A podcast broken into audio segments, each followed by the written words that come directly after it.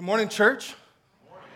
It is good to see you. I know the rain kept a few of our people away, but I think it brought a few people with us, like my baby brother Joe in the back. He's here this morning. Good to see you. Ryan McRae, right over here, all the way from Chicago. Some of you might remember him, but he's here this morning. He's a legend. So if you don't know him, get to know him afterwards. All right? The Ryan McRae. Well, to bring all of you up to speed, if this is your first time or you haven't been here in a while, we are in a series called Kingdom Parables. Kingdom Parables. What are parables? Well, parables are the stories that Jesus would tell to, to paint a picture. He's trying to paint a picture to show us what the kingdom of God's grace looks like. He's trying to paint a picture to show us how his kingdom of grace is intended to be a blessing for others. His kingdom of grace is intended to uh, express love to people. And over and over and over again, when you read the parables, what you'll notice is that Jesus is constantly contrasting two perspectives. He is constantly contrasting two views of spirituality, two lenses through which we look at God and life, two different approaches to knowing God and to experiencing God. And one leads to death, but we think it leads to life, and the other one is what leads us into a greater experience God than we could ever imagine. And Jesus wants to make sure that we get it right. People were messing it up back then, and people still mess it up today. So, why does, just, why does Jesus, why is he relentless? Some people might think it's ad nauseum, but it's, it's critical. He goes over it over and over and over again because it's important. We need answers to questions like how do I really experience God? How can I genuinely change to be who God wants me to be? How can I know that God really does love me? Jesus keeps bringing it up because it's important. And second, he keeps bringing it up because we just don't get it. We just don't get it. Here's what we usually do. What we usually do is we read Jesus' words and then we filter his words through a distorted lens. We do this kind of um, naturally. It's kind of our default mode. We filter Jesus' words through a distorted lens, and therefore, Jesus and what he says is distorted, right? And so what happens is we don't end up seeing Jesus at all. And so Jesus is trying to shatter our distorted lens so we can see Jesus for who he is, what he is all about. In Luke 15, again, Jesus is saying, You still don't get it. I'm going to give you three parables. We'll try this again. And that's what he does. Three, he gives three of his best known parables. And again, they're just usually misunderstood. And I think the reason that they're misunderstood is because we read them out of context. We forget that, that he, he gives these, these, um, these parables in response to a, a, debate that's starting to stir up. Jesus is telling these people, um, or telling these parables to help us see the difference between the two lenses again. Okay, now the question is what are the lenses? What are these two lenses that Jesus is constantly contrasting? Well, the, I'll put it this way. There may be many ways to put it, but I'll put it this way. The two lenses that Jesus is contrasting, um, we could call the morality lens and the gospel lens. And we confuse the two all of the time. But we learn three ways that they're critically different. And first of all, if you're taking notes using the handout um, in, in your bulletin, the, the first is this that the gospel has a deeper view of sin. It has a deeper view of sin than the morality lens. So the question is then, what is sin? And your answer depends upon what lens you are looking through. The morality, you know what the morality lens says? The morality lens says that sin is simply breaking the rules. That's it. You look at verse 2. The Pharisees, and the scribes grumbled, saying, This man receives sinners and eats with them. I mean, Jesus, I don't know if, if you pick this up when you read the Gospels, but Jesus is constantly being scandalous. And not only is he being scandalous, he is being deliberately scandalous to teach us something. Jesus welcomes the outcasts. He welcomes the prostitutes. He welcomes the homeless. He, wel- he welcomes the lepers. He welcomes the poor. He welcomes the addicts, people who have been marginalized by society, people who have been shunned by society. In fact, people who have been shunned by people who claim to be God's people. Jesus welcomes them. He's being scandalous. In the Gospels, we see Jesus speaking to a Samaritan woman when a good religious person didn't talk to Samaritans, let alone women. Jesus goes to the home of Zacchaeus, a tax collector that everybody hated as a traitor. And then he, at another time, he allows another uh, woman to anoint his feet, a woman that was despised and labeled as a homewrecker. And then Jesus touches lepers when no one else dared touch, touch lepers. And he was kind to the poor when the poor were ignored at best. And the Pharisees got angry. They got angry because Jesus was was welcoming the, the outcasts. I mean, thinking they're saying things like, Jesus, what, what are you doing with these people? I mean, you're wasting your time. They're not coming to our places of worship. Don't waste your time with them. Or, Jesus, you're not being wise. I mean, when you hang out with these kind of people, don't you see that you're kind of giving, you know, a mixed messages? You're conf- a confusing message. People will think that you're condoning uh, their sin. And then what would happen? And, and wait, why are they wanting to hang out with you anyway, Jesus? I know you must be soft on sin. The Pharisees see sinners as nothing more than rule breakers. They see sin as nothing more than breaking the rules. But what is the gospel's view of sin? Well, it's deeper and takes sin far more seriously than the morality lens. It is more than just breaking the rules. Sin is running from God. And we, we, see, we see this in two of the three parables. The sheep runs away from the shepherd, and the son runs away from his father. And you know what? The, the, the, sheep didn't just kind of accidentally wander off on a stroll and lose his way. This sheep was on a power walk, going, I need food. I don't need the stupid shepherd. And the son, he says, You know what? I want my money now, and I don't need my father. And here's the sin beneath all sin, whatever it is. The sin beneath all sin is that we run from God. And you know what? Every single one of us does this. Every single one of us. We either don't admit it or we are in complete and total denial about it. It's everybody else that's messed up. And we rarely see it in ourselves. And then, when you think that the gospel's taking sin pretty seriously, I mean, then Jesus takes it even deeper and he says, breaking the rules is only one way. It's only one way that we run from God. But what so many people miss is that another way to run from God is by keeping the rules. Does that sound weird to you? Hang in there. I'll explain. It's Jesus' main point.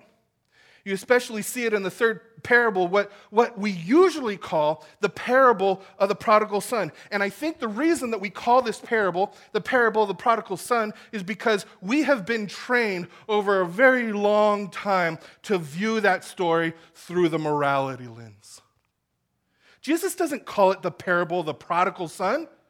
Jesus says this Jesus says, there was a man who had two sons. This is a parable of Um, the man who had two sons. And if we pay attention to the context and who's he, who he's addressing, which are the Pharisees, by the way, if we pay attention to the context, we realize that this, this isn't so much about prodigals as it is about self righteous religious people. Because when you get to the end of the parable, what do you see? You see the, the younger son, he returns. And the father runs out to him and hugs him and kisses him and kisses him and kisses him. And he brings him into the house and has a huge party and, and they celebrate. But then we read in verse 28 the older brother became angry and he refused to go in. And so his father went out and, and pleaded with him. But he answered his father, Look, all these years I've been slaving for you and never disobeyed your orders. Yet you never gave me even a young goat so I could celebrate with my friends. But when this son of yours, who has squandered your property with prostitutes, comes home, you kill the fatted calf for him? Jesus is saying there are two sons. One son is good and the other son is bad. One is obedient, one is disobedient. And then Jesus says, both are lost. Both of them are lost. On the surface, it looks like they're lost for different reasons, but underneath, they're both running from God. They both want God's stuff. They don't want God. It just looks different. And then Jesus takes it even deeper. All right? You might trip over this one. Jesus is not just saying that the, the older brother is also lost in spite of his goodness. He's saying that the older brother is lost because of his goodness or because of his righteousness. In fact, Jesus says the good son is even more lost than the bad son because the good son doesn't even know that he's running for, from God. I mean, he's keeping the rules, right? And what's shocking is that at the end, the bad son comes into the light and the good son stays out in the dark. So, let's try to apply this. Maybe this is like a new idea for you. Maybe you're thinking, you know what, I never heard this kind of Christian stuff before. But listen, this is the message of Christianity. If you never heard this before, is because when Christianity was, was introduced to you, it was filtered through a distorted lens. So that means that you really haven't heard Jesus at all. So I want to encourage you this morning to rethink Christianity. Take another look at the central teaching of Jesus. Talk to a Christian friend who understands grace and how, how experience of grace leads to greater holiness. Other, others, I know, I know others might hear this and say, you know what? Um, Matt, this is dangerous message. It's reckless. If you say Christianity is not be, about being good, then, then all the people will just do whatever it is that they want. You know what? I'm telling you right now, that is Pharisee thinking. That is a wrong conclusion based on a wrong premise, and you need to rethink Christianity as well. So, for those of us who claim to be Christians, let's try to apply, apply this, okay? And There are many different ways, but let me take this approach. The Pharisees were criticizing Jesus for welcoming the outcasts, right? Welcoming people who break the rules all over the place. Let me ask you this. Let me ask you who are you more like, Jesus or the Pharisees? Could you be criticized by Pharisees for being a friend of sinners, by loving and welcoming outcasts. People have been rejected by society, people have been rejected by church. Could you be criticized for being a loving friend to the outcasts? Or are all your friends good older brothers? See, being a follower of Jesus will include will include being a friend of outcasts. It will include being friends, loving people you might consider to be scandalous. To be a follower of Jesus includes loving the younger brother. And by the way, just, just, just remember, we're not any better than anybody else. Okay? Being a follower of Jesus will include being a friend of outcasts. That's, the gospel has a deeper view of sin. It's running, sin is running from God, not just breaking the rules. Secondly, the gospel has a higher view of value. Okay? Now, let me ask you uh, think about your life. Think about, think about how you spend your money and your time and your energy, where do you get your value? What is it that you look to to get your, your value, to know that, that you're valuable, to know that, that your life matters, to know that you're making a difference? What is it that you look to, to to get that value? Well, it depends which lens you look through, right? The morality lens says you need to earn your value, and good luck with that. See, the Pharisees, they don't value the prostitutes, they don't value the tax collectors, they don't value the poor, they don't value the leper, they treat them like trash. If you want value, you gotta earn it, right? If you're rich, you have value. If you're healthy, you have value. If you're beautiful, you have value. If you keep all the rules, then you have value. That's not the gospel. The better you are, the more valuable you are, the more worthy you are of love, the more worthy you are of honor, the more worthy you are of respect. But what does the gospel say? The gospel says that you are the treasure of God. All right. How many of you noticed that we have an outhouse here? It's a few, it's right on the other side. In case you need it, right on the other side of that wall. Why do we have an outhouse? Well, during the week, our men's room is strictly dedicated to the preschool, so we got the dudes an outhouse. You're welcome. it is cheaper than building a new bathroom, and dudes are fine with it. Now, what if after church, one of our little kids comes running up to you and, and says, Please help me. Uh, I, I was in, in the outhouse and, and I dropped my Furby down in there. You got, do they still make Furbies? That's still a thing, right? Furbies? It's been a while since I had kids. I, iPhone, Furby. I looked it up. They're selling Furby, just in case. I was wondering. They're still selling Furbies online for like 100 bucks. I dropped my Furby down there and it sank to the bottom and I can't see it. Can you help me? Can, can you reach in there and fish around and find it and, and get it for me? What would you tell that kid? Yeah, yeah, yeah. Yep. Yep. there it is. I'll hold your feet. and then Evan would be like, whoops. You'd be like, you're out of luck, kid. Besides, those things are demon possessed, right? Got what it deserved. No sane person goes to any effort searching for something they don't value, right? You don't value that. You're not gonna, you're not gonna do that.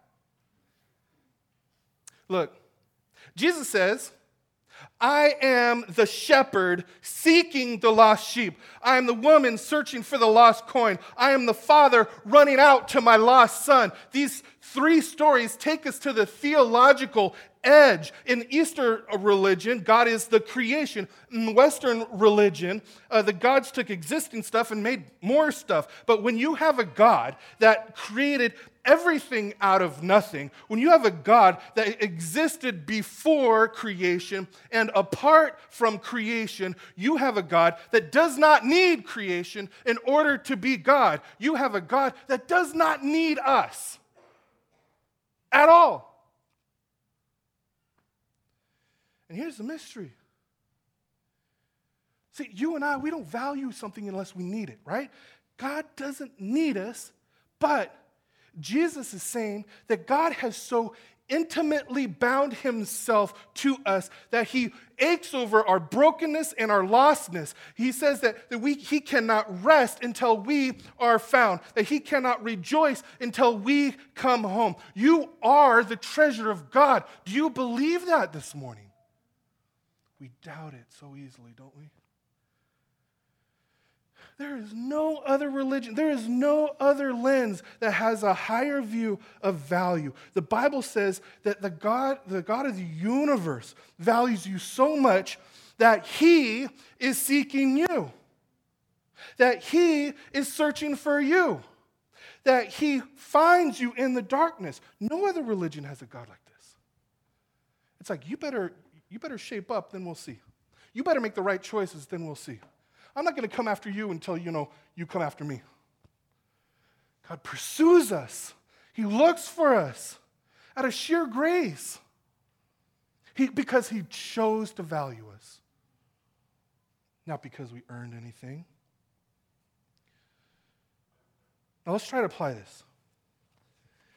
Um, what is it that you are looking to to prove to yourself and maybe to prove to others that you have value?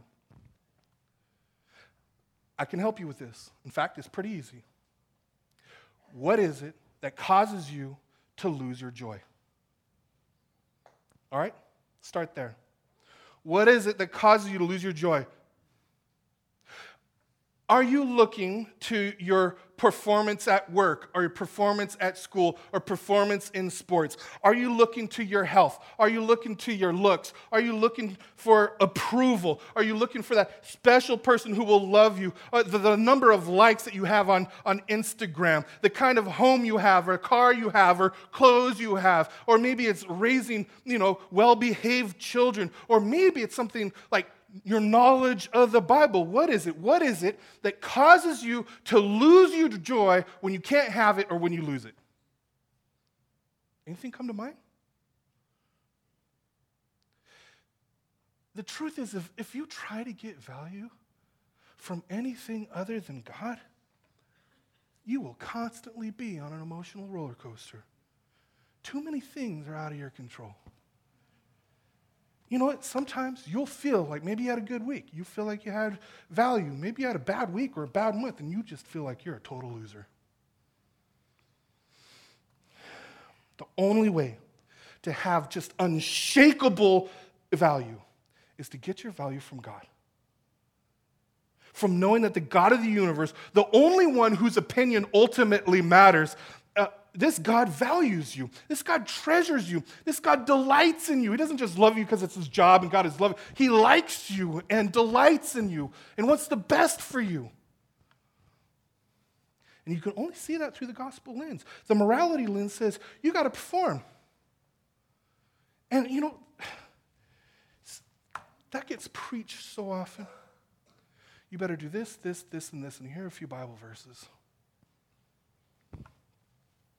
You got to be, you got to do this and not do that. You got to perform. You got to be beautiful. You got to be rich. You got to have, you know, these good relationships. You got to, you got to achieve great things. You got to keep all the rules. And Jesus says, you know what? Listen, listen. Time out. Just stop. Just take a breather. Catch your breath. Relax. Rest. I love you just the way that you are. Okay? I love you just the way that you are. And God says, okay, which sheep is the most foolish? Which one is the most broken? Which, which one is the most needy? That's the one that he goes after. Now, don't miss this. Don't misunderstand what I'm saying. This is important. God loves you just the way you are, but he loves you too much to let you remain as you are. Once you know that you are valued by God the Father, it will radically change you to be like Jesus. And then you will grow in holiness because you just want to honor Him and bring glory to Him. And then you will value the poor, and you will value the outcasts, and you'll value those rejected by society and even rejected by most churches because God does and because God loves you. And if you need proof, if you need proof that God loves you, you look to the cross. There is not a stronger argument for God's love than the cross. We'll get into that. The gospel has a deeper view of sin. The gospel takes sin far more seriously than the morality lens. And the gospel has a higher view of value. And then, compared to the morality lens, the gospel has a farther view of love. And what do we learn about God's love? Well, let me ask you this Does Jesus only say, I'm the shepherd who seeks? Does he only say, I'm the woman who searches? Does he only say, I'm the father who goes out? No, because that's not enough. And I'll explain what I mean by going to the Old Testament and what we see in the Old Testament.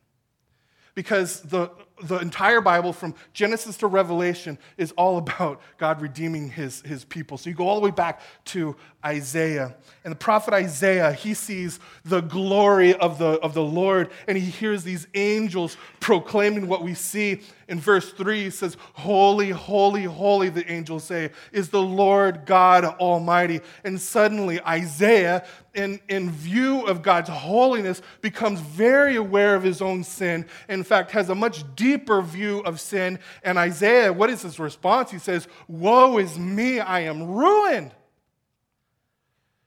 And what does God do? Does God say, Hey, Isaiah, just chill out? It's cool, man. I'm love and, and, and you know, just, just relax. It's no big deal. No, he does not say that because that's not enough. Verse 6 Then one of the angels flew to me with a live coal in his hand, which he had taken with tongs from the altar. With it, he touched my mouth and said, See, this has touched your lips. Your guilt is taken away and your sin atoned for. And then something happens when the coal touches Isaiah's mouth. Because the next thing we see, the Lord said, whom shall I send? And, and who will go for us? You read the rest of it, and God's basically saying, You know what? I have a job for someone. I want someone to go preach to a people for 40, or excuse me, for 30 years, and they won't listen to him, and they won't go to his services, and they won't get involved in his ministry, and they won't approve of him, and they'll just criticize him, and they won't help him with any of the resources or anything else, and they won't respect him. And what, is I, what does Isaiah say immediately in response to that? Here am I, send me. What is Isaiah nuts? Is he crazy? He says, I'll go.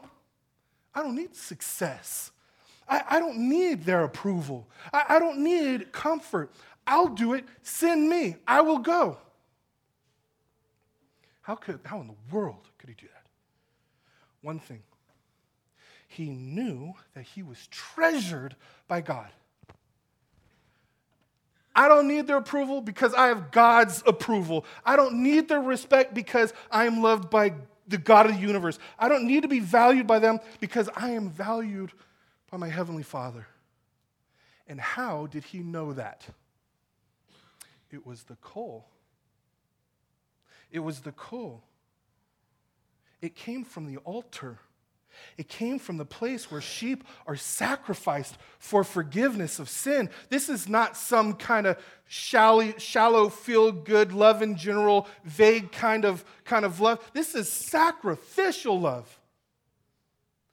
Jesus is not just the shepherd who seeks, Jesus is the lamb that was slain. Jesus is not just the woman who, who searches, Jesus is the lost coin. See, on the cross, Jesus was dying and sinking into the muck. Did, did God run to him with a, with a lamp looking for his treasure? No, Jesus cried out, My God, my God, why have you forsaken me? God turned out the light, and Jesus was swallowed up by death. He chose to value you, and we see how valuable you are because of Jesus when you look to the cross. You have been purchased by God. That is where you get your value. Everything else will rip you off. So, Jesus is not just the Father who goes running out to the Son, He is the true and greater older brother that the younger brother needed. He is the true and greater brother who sacrifices his riches to welcome back his younger brother. See, you know, all other gods say, here are the rules, I'll be on the porch. But the God of the Bible jumps off the porch and runs to embrace his lost son. No other lens has a God who loves like that. This shatters all of the other lenses. That's why Isaiah said, You know what? I don't care what anybody else thinks. I'm treasured by God. So, let's try to apply this. it can be real easy to think God loves me because I try to live a good life. You know, I'm pro Ten Commandments. I think the Golden Rule is pretty cool. I mean, that is not Christianity. I don't care how good you think you are. You're looking at life through the morality lens, and you're the older brother standing outside in the dark. You are a Pharisee, and you don't want God, you want what He can give you.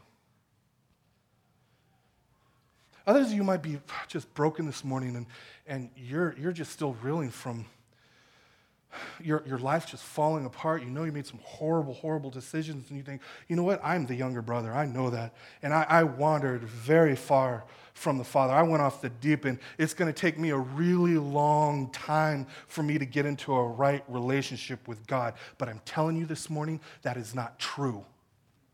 That is not Christianity. That is not the gospel. The reason you're here this morning is because God has been seeking you. He loves you, He treasures you. You're precious to Him. And the moment you turn to Him, He comes running to embrace you and rejoices that you have come home. For those of you who are Christians, let me encourage you. We can remind each other on this, right? Don't forget that He is your shepherd. Trust Him. What, what happens when a shepherd finds a, a lost sheep? We've probably all heard stories about this. Shepherds tell us they send their dogs after, after the sheep once they find them, get the sheep cornered, and the sheep just starts running around back and forth, and, and the shepherd runs the sheep, tackles the sheep, and throws it down to the ground, and ties up the legs, and heaves it over his shoulders and starts walking home. Usually, when, when we see a picture of Jesus with the lamb over his shoulders, and we think, oh, isn't that sweet? Jesus is my shepherd, and I'm his little sheep, and he's carrying me. No, he grabs it, throws it to the ground, ties it up, and heaves it over his shoulder and brings us home. Because we, we uh, naturally we want to get away, right? Convince ourselves that we're happy to be lost. Leave us alone. God loves us too much. Now I know, I know that some of you are struggling right now. I know. Life is hard right now.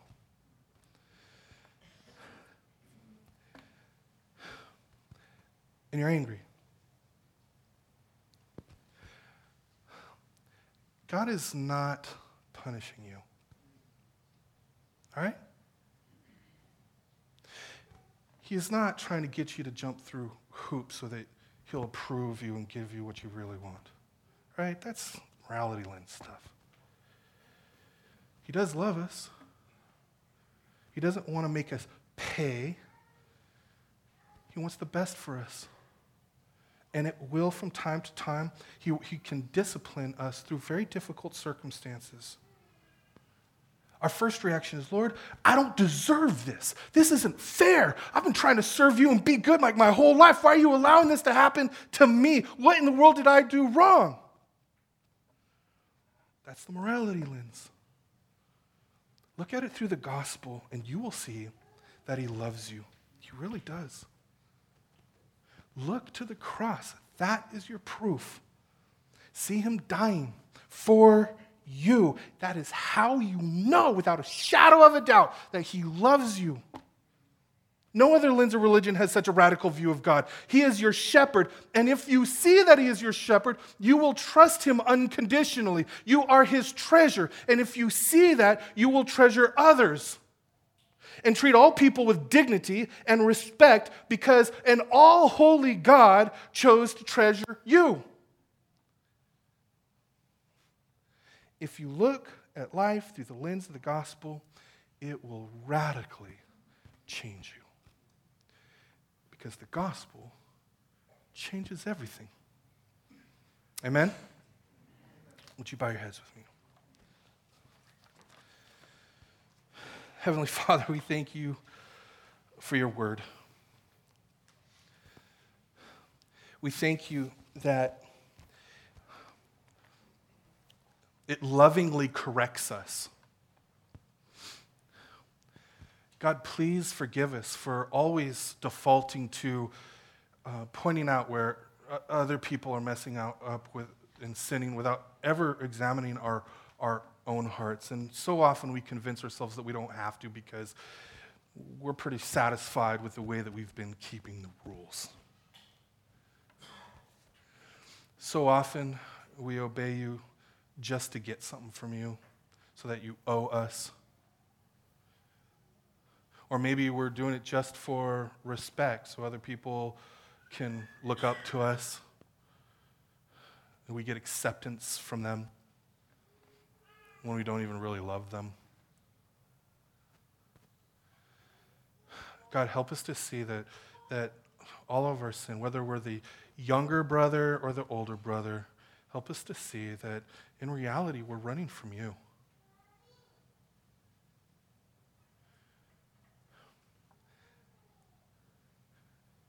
And it may look really, really messy, or it may look really polished. But the bottom line is, we have this tendency to run away from you and just turn to you for whatever it is that we think you might be able to give us. God, help us to, to love you for who you are. Help us not to just approach Christianity as nothing more than a, than a contract, but as a relationship rooted in covenant.